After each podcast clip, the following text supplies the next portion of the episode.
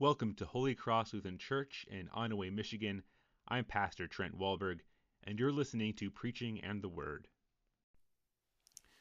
The word for the fifth Sunday after Pentecost comes from the Gospel of Luke, chapter 10, verse 25 through 37.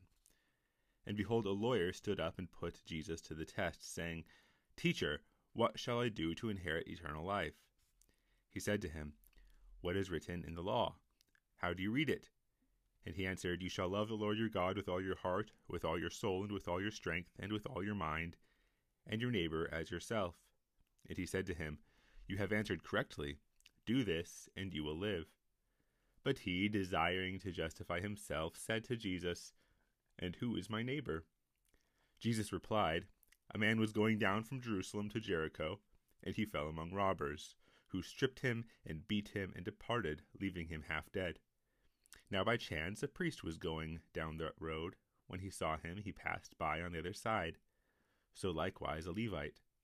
Then he came to the place and, and saw him, passed by on the other side. But a Samaritan, as he journeyed, came to where he was. And when he saw him, he had compassion. He went to him and bound up his wounds, pouring on oil and wine. Then he set him on his own animal and brought him to an inn and took care of him.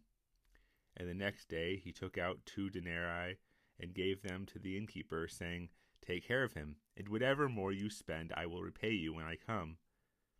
Which of these three do you think prov- proved to be a neighbor to the man who fell among robbers? He said, The one who showed him mercy. And Jesus said to him, You go and do likewise. When I was at district convention a couple weeks ago, I got in the buffet line for dinner, and standing across from me was the president of the LCMS, Reverend Matthew Harrison. He spontaneously started singing Mr. Rogers' theme song, It's a Beautiful Day in the Neighborhood. And I, for some reason, started singing with him responsively. We went back and forth line by line, and I concluded the song by asking President Harrison, Won't you be my neighbor? I think Mr. Rogers understood what a neighbor is. For him, it wasn't an abstraction or a generalization, but each individual person that knocked on his door. His neighbor was each child that watched his show needed to learn something, or maybe just needed a friend. Mr. Rogers liked to ask the question, Will you be my neighbor? It's a personal question directed at a particular person, and more than that, it's an invitation. Who is my neighbor? That's the familiar question we learn the answer to in the familiar parable of the Good Samaritan. You know the story and its lesson well, but like anything good and worthwhile, there's always more to it. Its meaning is very deep. And so I ask you, who is your neighbor? The answer that is frequently given is everyone. Everyone's my neighbor. And that's not wrong, not exactly. That's perhaps the shortest and easiest one word answer, but it's not really the best answer.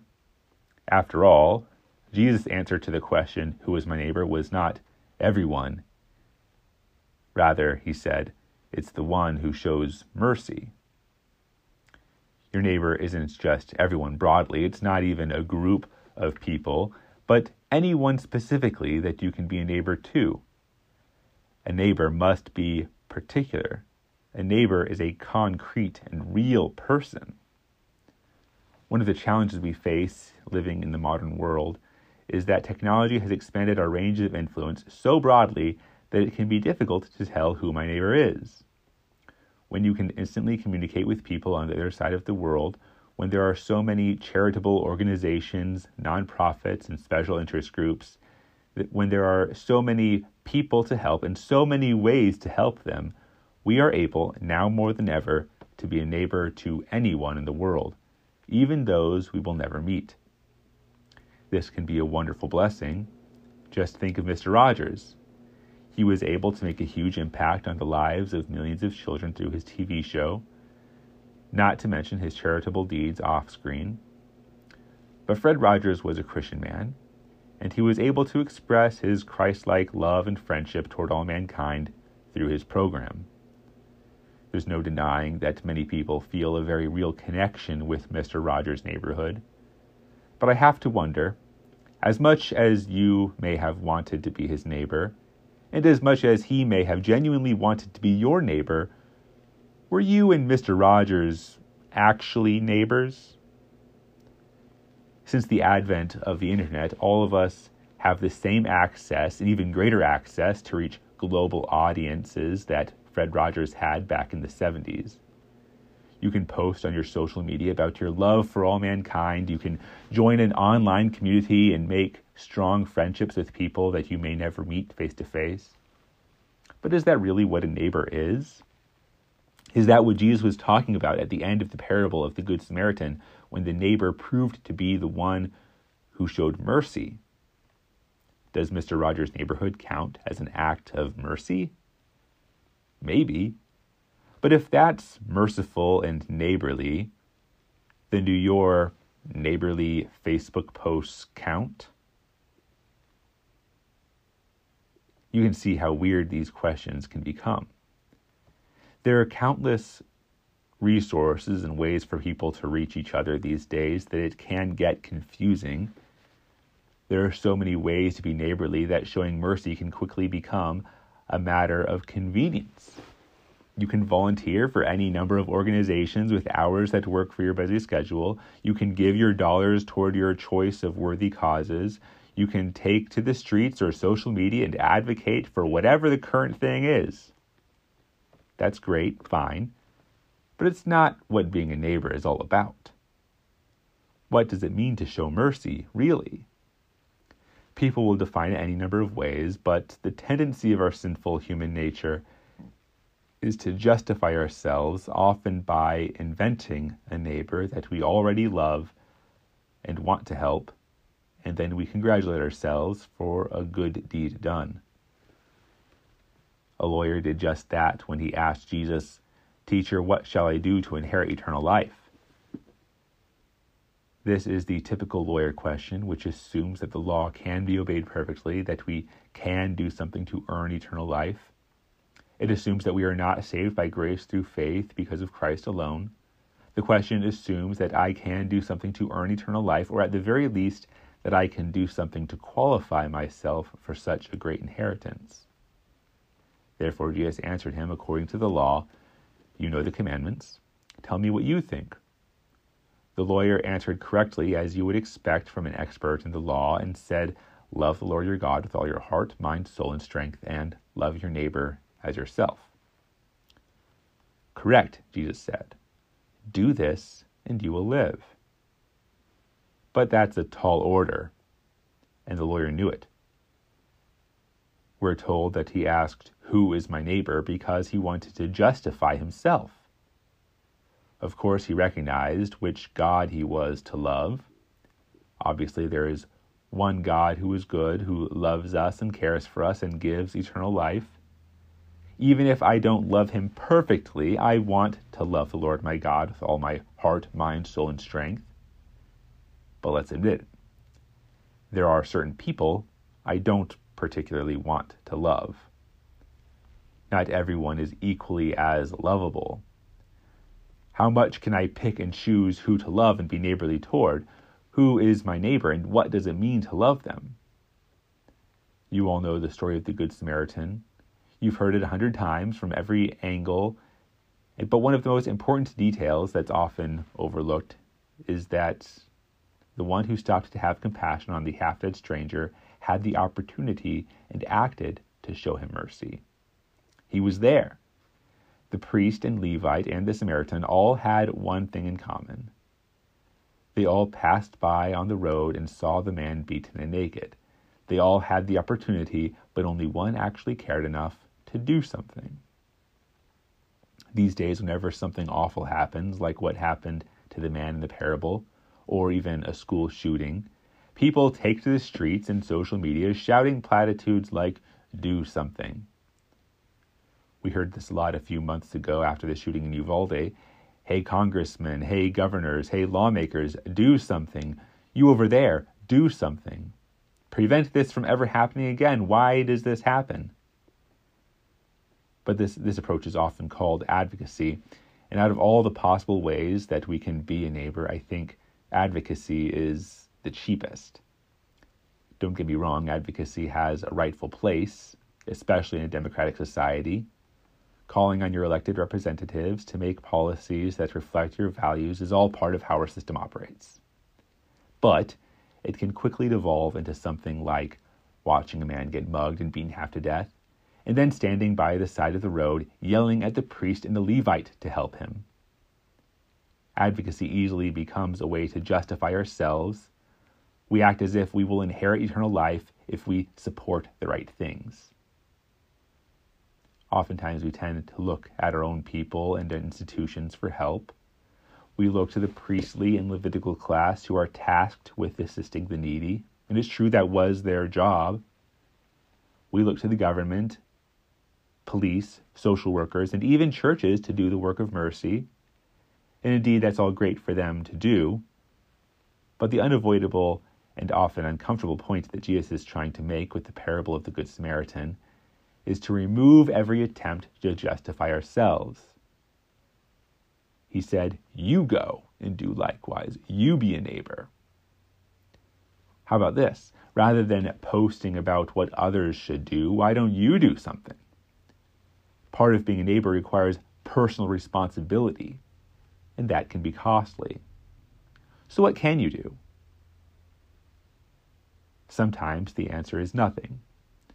Sometimes there's nothing you can do. We are limited, finite beings, and as such, we like to preen and posture about how righteous we are. It's easy to shout about something or make an angry tweet about whatever problems are that you can't address. But we can't stop suffering in the world by tweeting about it from the couch. If the opportunity presents itself, would you stop to help someone who's bleeding out on the side of the road? Maybe you would, maybe not, maybe you have. It's hard to say what we would do until we find ourselves in those situations.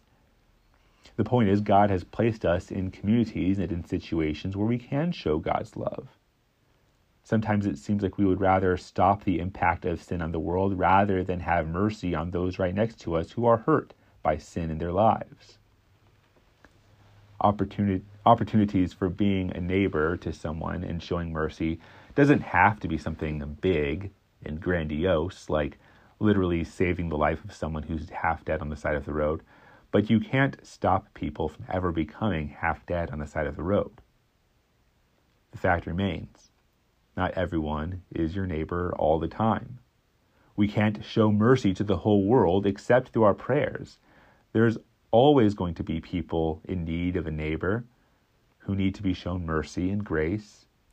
We will always have the poor among us. There will always be people who are abused, robbed, and left for dead. Sometimes we will be the Good Samaritan, but other times we will not love our neighbor as we should. However, there is one who can be a neighbor to the whole world, and it's not Mr. Rogers. Jesus came to have compassion on all people, even Jews, every Jew, Gentile, and Samaritan in between. Because he is uniquely God and man, he alone is able to be a neighbor to all people, and he calls us to be his instruments of mercy in the world by showing his love to real people placed in our lives.